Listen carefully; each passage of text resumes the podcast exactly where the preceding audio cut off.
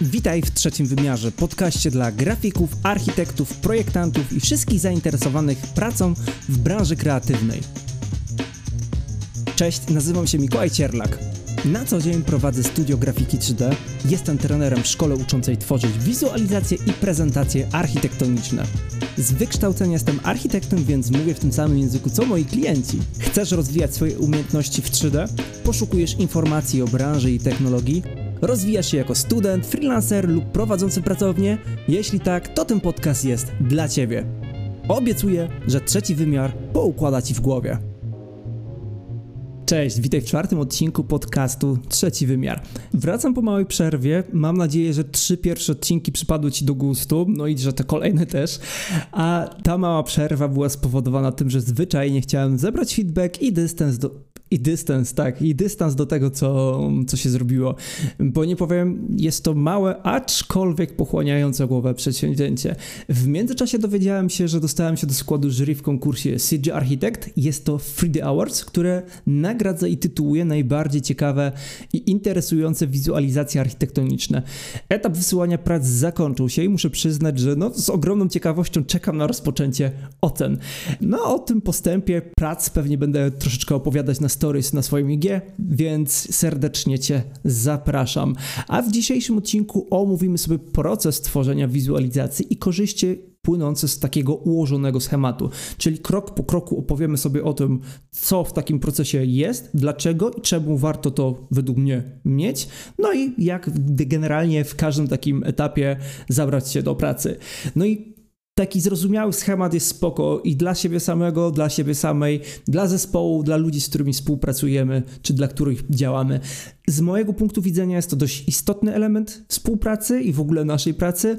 Tworzymy wizualizacje, które mają służyć architektom, projektantom, potem dalej idąc deweloperom, producentom mebli.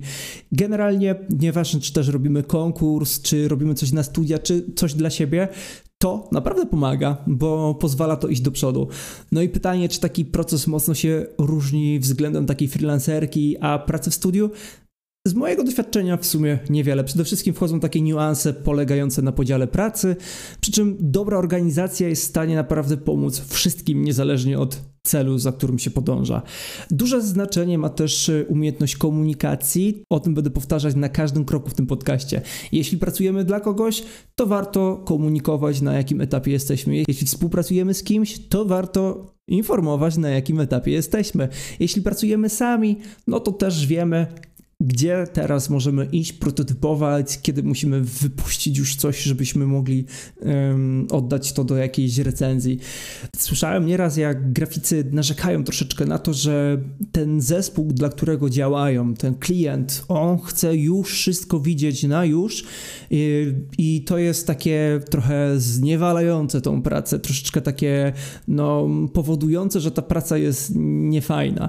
No i tak, problem jest w tym, że klienci często chcą coś na już, y, ale przez to, że nie ma wytłumaczonego procesu, to po pierwsze. No i z drugiej strony też nie dziwić się klientom, że chcą coś zobaczyć, bo zwyczajnie boją się, że ten finalny efekt nie będzie zadowalający.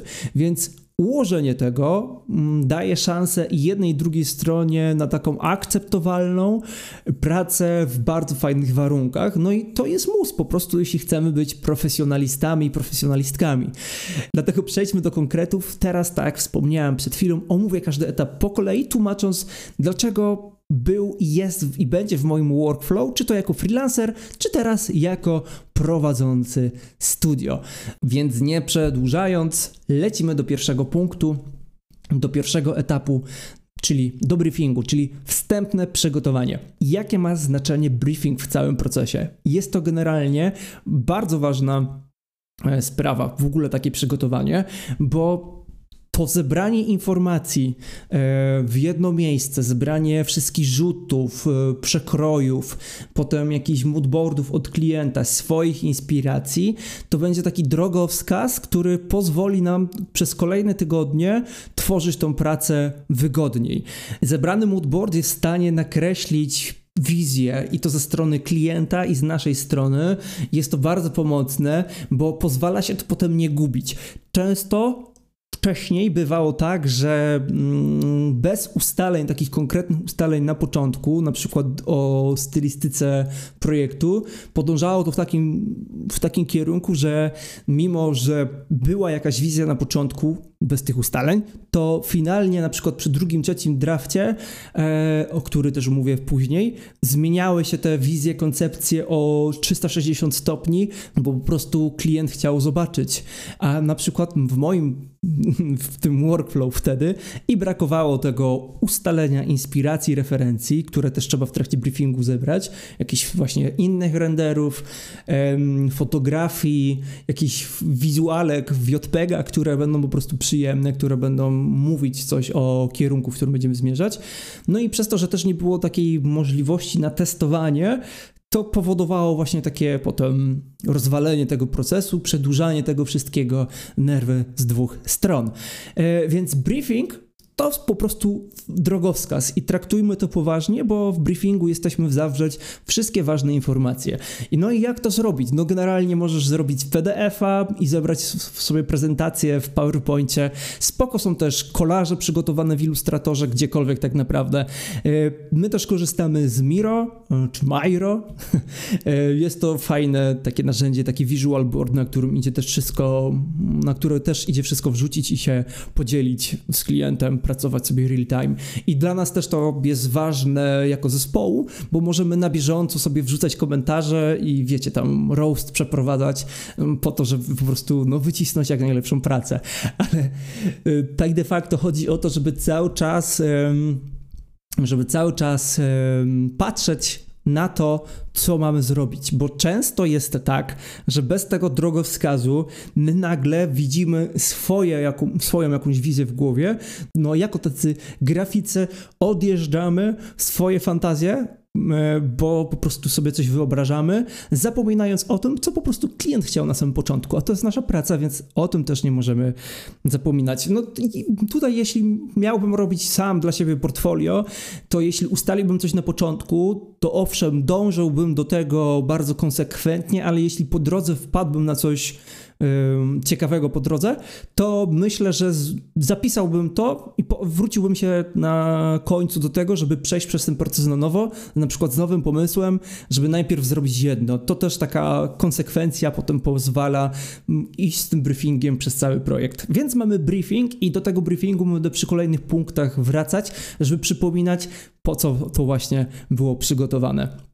Więc na etapie briefingu mamy zebrane wszystkie informacje od klienta. Nieważne, czy to są rzuty, przekroje, jakieś wizualizacje na przykład w innych oprogramowaniach niż w tym, którym tworzymy, mm, inspiracje, palety kolorów, dosłownie wszystko, co prześle klient, łącznie z na przykład z jakimś history bookiem, który opowiada o o jakiejś tam tożsamości miejsca, to też takie rzeczy nam się zdarzają i to są w ogóle super rzeczy, e, ale to może innym razem. Kolejnym etapem jest camera approval, czyli próbne kamery. I tutaj te próbne kamery zawierają kompozycję, którą wymyśliliśmy, którą przygotowaliśmy, e, oświetlenie i taką ogólną atmosferę.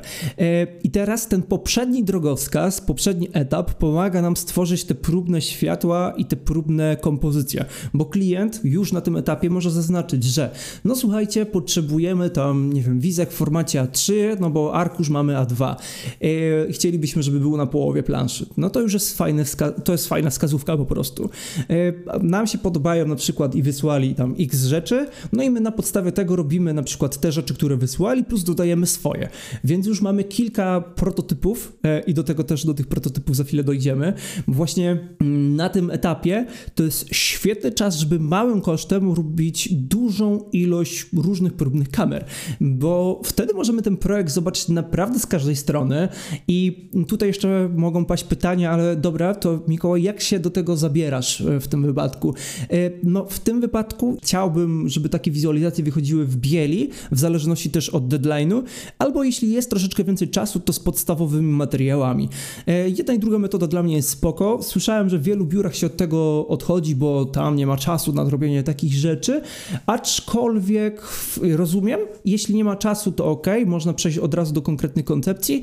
Dla mnie to jest ważne i dla naszego zespołu to jest ważne, bo my lubimy robić inne rzeczy, treści ciekawsze, bardziej ilustratorskie i ten etap sprawdzania jest ważny też dla klienta. Klient może zobaczyć, co on właściwie ma, co on właściwie zrobił. Na tym etapie pierwszym, kiedy dostaje takie realistyczne, fajne światło, jakąś podstawowe kilka materiałów, y, dosłownie tam czasami nawet zostawiamy biały budynek, podstawowy jakiś kilka kolor, kolorów, tekstur ziemi, jakieś takie drobne rzeczy. Na podstawie tego, jak światło opiera się na architekturze, jak ona gdzieś gra z tą tektoniką, już idzie wysnuć fajne wnioski i wybrać no, najciekawsze rendery. Dzięki temu na tym etapie zyskujemy już kamery, które możemy, tak się mówi, że możemy je zablokować, zlokować. Czyli my po drugim etapie, czyli po kamera approvalach, zamykamy jakby o kamery i zapisujemy te, w których będziemy pracować, nie zmieniając na kolejnym etapie jakichś ustawień. Dla nas to jest zablokowane, to jest świętość, żeby tego nie zmienić, pracujemy w tym i no może z świętością przesadziłem, bo zawsze są jakieś potem poprawki lekko w prawo, w lewo, ale to jest ten jakby wzór, który pozwoli skupić się w tym jednym wymiarze, no bo też jakby jeśli mamy stworzyć tam, nie wiem, pięć obrazków w dwa tygodnie, nie? No to no, nie da się jakby przyspieszyć tego procesu i zrobić jeszcze potem, żeby z każdej strony ten budynek wyglądał ciekawie, po prostu robi się w danym kadrze, pracuje się tak, żeby ten, ta wizualizacja, czyli ten finalny produkt, ten obrazek w 2D, ten JPEG, PNG e, dobrze wyglądał. Nie, nie, nie cały model tak nie musi być super przygotowany. No i też w zależności oczywiście od projektu, no bo jeśli byśmy robili jakieś 360 albo nie wiem, jakieś wędrówki, no to wiadomo, wtedy znowu inaczej, inny jest workflow, ale przy tworzeniu takich statycznych kamer tak jest idealnie i wtedy możemy przejść do draftu pierwszego, czyli mamy Mamy już za sobą briefing, e, w którym znaleźliśmy odpowiednie inspiracje, referencje, dowiedzieliśmy się o rzutach, przekrojach, pewnych rzeczach, które też grają w tym projekcie, które są top. E, mamy kamerę approval za sobą, czyli wybraliśmy powiedzmy kilka kamer z ustawieniem świateł, kompozycji, proporcji, kadrowania, wszystkiego i przechodzimy teraz do draftu pierwszego. Mamy dwa drafty. E, pierwszy draft to jest taki draft, w którym przygotowujemy podstawowe, nawet nie podstawowe, podstawowe materiały, materiały w otoczeniu, a już zaawansowane materiały na naszej architekturze e, i taką najbliżej otaczającą zieleń. I taki raw render przygotowany z tych pozycji, z tym światłem, z tymi wszystkimi informacjami, które miały, pojawiły się wcześniej gdzieś właśnie w briefingu, przesyłamy do klienta. Nie robimy nic więcej i przechodzimy po prostu do pracy nad kolejnymi etapami, bo Ważne jest to, żeby ten, żeby ten projekt leciał. Nie możemy się zatrzymać, czekać, tylko dobrze jest, żeby dalej kontynuować pracę. Więc w międzyczasie, gdy wysyłamy to do sprawdzenia, robimy dalej sobie drugi, trzeci plan, pierwszy plan, pracujemy nad tymi najważniejszymi etapami, pracujemy nad tymi najważniejszymi detalami, które też mają wzbogacić tą wizualizację, a klient w tym czasie ma możliwość sprawdzenia modelu. w tym momencie, jeśli sprawdza sobie model, to może potwierdzić, że wszystko jest ok, czy idziemy w ten dobry klimat, bo i tam tak jest to światło. Czasami nawet jeśli wszystko jest ok, to i tak trzeba, nie wiem, proporcje jakich elementów delikatnie zmniejszyć bądź zwiększyć, żeby one fajnie siedziały w jakimś tam świetle i po prostu klient ma tutaj szansę zobaczyć, jak w tej przestrzeni RAW, bez żadnych postprodukcji, jak po prostu siedzi ten budynek, sam ten model. To jest bardzo ważne, bo no nie powiem, często się zdarza tak, mimo mm, jakby próśb o sprawdzanie, aktualizowanie obrazków, no to i tak jest tak, że na przykład dostaniemy model na przykład nieaktualny w jednej części budynku po prostu e, zadziało się coś złego, dostaliśmy plik zapisany o dobę wcześniej, no i teraz musimy na przykład to nadrobić. Więc to jest idealny czas, żeby jeszcze gdzieś sobie rzeczy poprawić, tak? A równocześnie tworzyć jakieś konkretne mm, elementy na pierwszym planie, nie wiem, wstawiać ludzi, planować gdzieś ustawimy, e, przesuwać krzaczki, żeby dobrze wyglądały, pobawić się jeszcze światłem sztucznym, tymi wszystkimi detalami, które są też ważne dla, dla w ogóle dla całego obrazka, i dla architektury, ale poza tą architekturą, która może gdzieś być tam lekko kopnięta. I tutaj też fajną rzeczą jest to, że na tym etapie i w ogóle na każdym etapie poddajemy weryfikacji też takiej wewnętrznej, czyli w zespole sprawdzamy sobie, jak dany etap wygląda i też gdzieś rzucamy sobie komentarze, które pozwalają nam po prostu też sobie pomyśleć, że ok, coś mogę zrobić następnym razem lepiej, ok, teraz mogę to zrobić jeszcze tak, ok, mam pomysł, żeby pokazać to w taki sposób, a wcześniej tego pomysłu nie miałem. No i to jest fajne, bo poza tym, że jakby współpracujemy z klientem, gdzie pojawia się ten feedback, e, że tutaj może się pojawić to, tamto, tamto, e, oczywiście o tym feedbacku też będzie za chwilę, bo jeszcze nie pojawił się feedback taki duży, w cudzysłowie groźny feedback od klienta. I to nasze komentowanie wewnętrzne też daje nam możliwość po prostu no, stworzenia czegoś ciekawszego i to jest mega istotne. E, właśnie, no bo ten feedback na każdym etapie się pojawia. Jeśli dostajemy e, feedback na etapie jeszcze briefingu, że na przykład ok, to nam się podoba, no to już wiemy, że na przykład w danych inspiracjach ktoś wskazał powiedzmy lekko zdesaturowaną zieleń albo prześwietloną, no to wiemy, że ok, ta zieleń prześwietlona się pojawia. Jeśli będziemy mogli podobny efekt zrobić u nas, no to go też zrobimy. Na, te, na etapie kamera appruvali pojawiło się na przykład, to nam się podoba, ale tutaj już z góry załóżcie, że na przykład może pojawić się, nie wiem, tam rozpędzone auto na pierwszym planie, no to my już wiemy, że na przykład na etapie draftu już też możemy myśleć o tych rzeczach. Na etapie draftów też dostajemy taki feedback, gdzie zaczynamy go wprowadzać, ale ten najważniejszy etap z feedbackiem, z robieniem uwag i korekt, które i tak się pojawiają, jest właśnie etap draft 2, czyli mamy briefing, mamy camera approval, mamy draft taki row i teraz lecimy z draftem drugim, gdzie dokładamy ewentualne poprawki, korekty w modelu. Doprowadziliśmy w ogóle naszą scenę do ładu i składu, gdzie stworzyliśmy pierwszy, drugi, trzeci plan, dograliśmy światła, no i teraz renderujemy to i następnie wrzucamy do postprodukcji. I też często spotykam się z tym, że w zależności od zespołów, od freelancerów, znowu to workflow jest różne.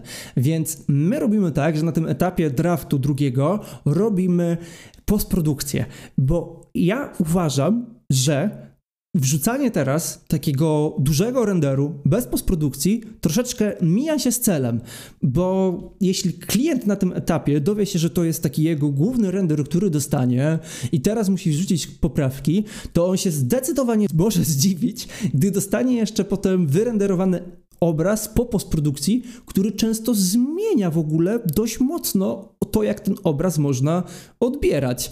Więc na tym etapie postprodukcja działa w taki sposób, że my doprowadzamy nasz obraz do takiego finalnego looku. Nie renderujemy oczywiście tych renderów, jeśli mamy tam przez noc, nie wiadomo z jaką jakością, tylko wystarczy z lekkim szumem to przerenderować, nie potrzeba dużo czasu na to i nie musi to być finalna opcja, ale ważne jest, żeby ta kolorystyka, ta, ten kontrast, to wszystko się z tym finalnym lookiem zgadzało. I to jest naprawdę pomocne, mimo że czasochłonne, to bardzo pomocne, bo zmniejszamy bardzo zmniejszamy ilość komentarzy. Dostarczając na tym etapie teraz naprawdę finalny obraz, zmniejszamy ilość poprawek, myślę o połowę. Musiałbym to sprawdzić z poprzednimi projektami, ale moim osobistym odczuciem, kiedy robiłem wszystko tak po kolei i dopiero na ostatnim etapie wrzucałem tę postprodukcję, a od momentu, kiedy zacząłem już od początku jakby ten obraz postprodukować, to, to widzę po prostu fajniejsze efekty, że ten efekt, do którego się dąży, przychodzi szybciej i potem powstają już takie drobne rzeczy. No i właśnie, e, tutaj też dodajemy ludzi, dodajemy już tą warstwę story, storytellingową, storytelling, tak, storytellingową.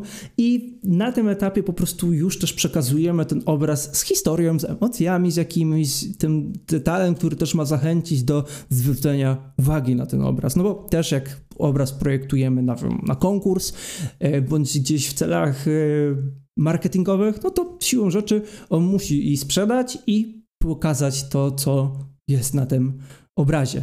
Mm, no i teraz, e, gdy czekamy na ten feedback, to możemy w międzyczasie lecieć z kolejnymi jakimiś uwagami, które my wyłapaliśmy, no bo no też jesteśmy w zespole wszyscy po to, żeby sprawdzić, czy postępy idą dobrze, czy na przykład nie trzeba czegoś zmienić. E, no i na przykład Czekamy na ten feedback od klientów, no i w tym czasie, gdy ten feedback dostaniemy, lecimy do final approval, czyli do finalnego zatwierdzenia naszych prac. Czyli mamy briefing, który trzyma nas w ryzach, nikt nie odlatuje, czy my, czy klient, że tutaj trzeba nagle zrobić niebo niebieskie, a zieloną trawę zamienić w pomarańczową, tylko lecimy według tego, co było. Nie zmieniamy szaleńczo kadrów, bo klient przekonał się, jak ta architektura z której strony najlepiej wygląda. Wskoczyliśmy w etap pierwszy draftu, gdzie klient jeszcze zwrócił uwagę na to, że na przykład wysłali zły model i trzeba go jeszcze poprawić. No i teraz my dołożyliśmy wszystko, czyli storytelling, emocje i jakieś siaje baje z paletami kolorystycznymi, żeby to pięknie wyglądało w postprodukcji. No i Teraz po zebraniu feedbacku, po skonsultowaniu się, wprowadzamy ten feedback. No i wprowadzamy go na nowo, przechodząc przez ten etap, czyli robimy rzeczy w 3D, poprawiamy sceny, jakieś elementy poprawiamy. No i po wykonaniu tego finalnego approvala znowu ładujemy taki jakby duży draft z postprodukcją do finalnego, do finalnego zatwierdzenia. tak, do finalnego zatwierdzenia, bo teraz możemy już na gotowo przerenderować, jeśli przyjdzie akceptacja, render i już bez poprawek wyrenderować to, przygotować postprodukcję, no i zamknąć nasz temat.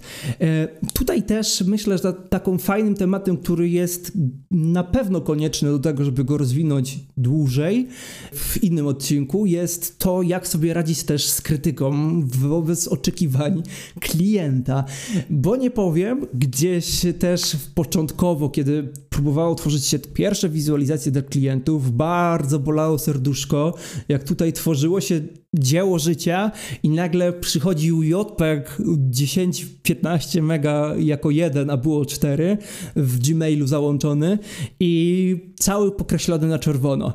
Więc e, tutaj owszem, jesteśmy artystami, ja wolę mówić, że doradcami czy rzemieślnikami, ale to też jest moje stanowisko i my tworzymy po to, żeby jak najtrafniej sprzedać jako graficy. Też y, musisz mnie dobrze zrozumieć, że ja jako grafik 3D, moim zadaniem zawodowym jest sprzedać koncepcję klienta w jak najlepszy sposób.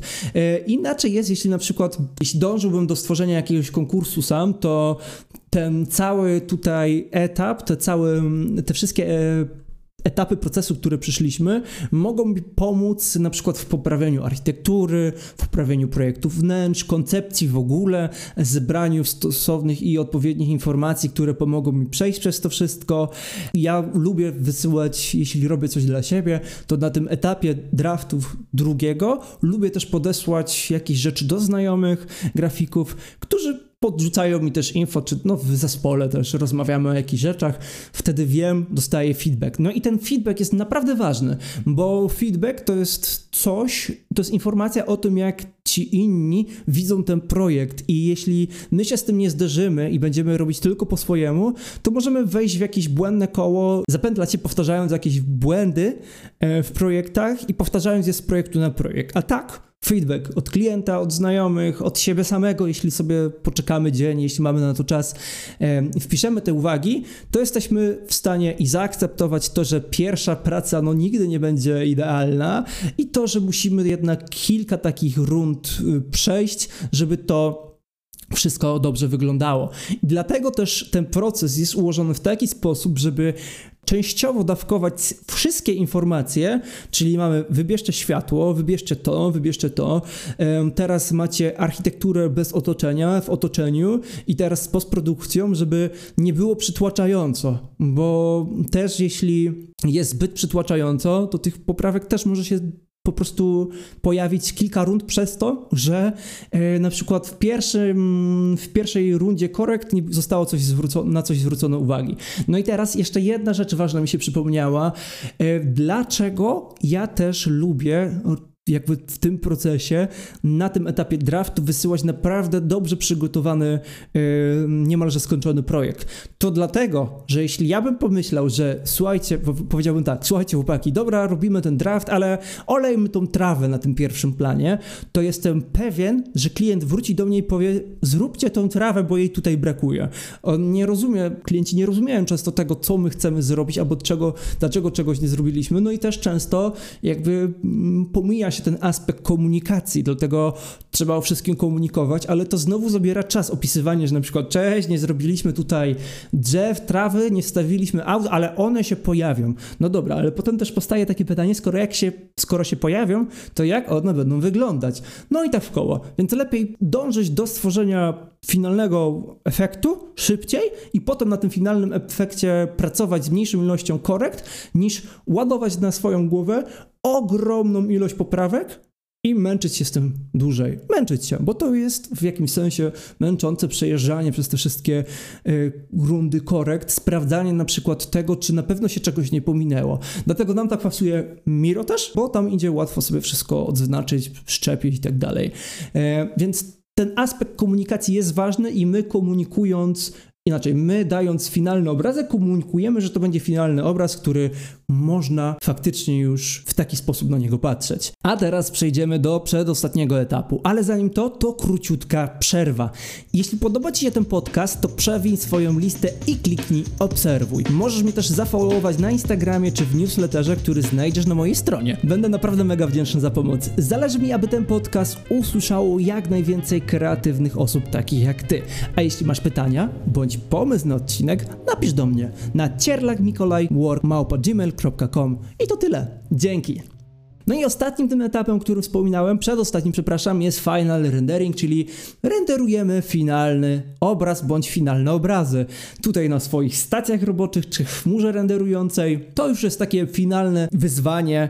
No na tym etapie robimy często tak, że jeśli klient w tym w drugim powiedzmy final approvalu zwrócił nam uwagę na przykład na kilka małych rzeczy, no to już wdrażamy to bezpośrednio na duży render i renderujemy i przekazujemy potem do klienta już bezpośrednio obrazków bez takiego takiego final approvala, bo to czasami może się minąć z celem. Jednak jeśli tych korekt znowu pojawi się dużo, albo bardziej uwag, bo też trzeba to rozgraniczyć. Korekta to jest coś, kiedy my powiedzmy popełniliśmy błąd. Uwaga to kiedy klient wprowadza zmianę względem koncepcji, którą bazowo tak stworzyliśmy.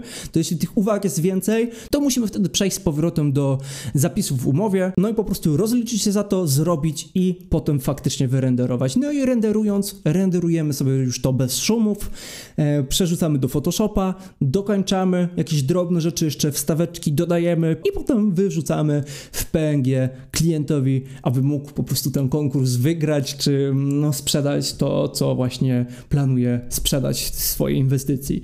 No i tak to wygląda na końcu. Ten etap na końcu jest najciekawszy, najfajniejszy, już na taki najbardziej chillowy, przy którym można sobie odetchnąć, chociaż no jak gonimy się z terminem, to wiadomo, że chill dopiero jest jak już faktycznie wyślemy i na klient odpisze, jest super, świetna robota, no to wtedy możemy odetchnąć. A taką ostatnią, takim ostatnim rzeczą, e, którą robimy, to jest coś, co po prostu dla mnie jest naturalne, to jest rewizja tych obrazków po jakimś czasie. E, na przykład powrót do stworzonych obrazów przez siebie po dwóch, trzech miesiącach. I to jest Świetna rzecz. Dlaczego znowu? Bo my cały czas, no powiedzmy sobie szczerze, uczymy się i w tym czasie, po tych 2-3 miesiącach, robisz kolejne obrazki, w których dowiadujesz się nowych rzeczy. I wracając teraz z tą nową wiedzą do tych rzeczy, które stworzyłaś, stworzyłeś, możesz ocenić swój projekt i tak logicznie się zastanowić, co mogłaś, mogłeś zrobić lepiej. I to jest naprawdę świetna metoda do tego, żeby też samej, samemu kształcić się, jeśli na przykład pracujemy jako freelancerzy czy freelancerki. Dlaczego? No bo często największym takim wyzwaniem osób, które pracują same, jest to, żeby się kształcić i rozwijać. I najstosowniej dostawać ten feedback z przestrzeni, w której się otacza. No i gdy pracuje się w biurze, to oczywiście ten feedback od koleżanki, kolegi łatwiej jest dostać, pracując biurko w biurko, niż czy w ogóle pracując sobie zdalnie, bo już nie musimy pracować wcale w biurko w biurko, niż jak się po prostu pracuje no, w pojedynkę. Mm, I to jest mega ważna rzecz.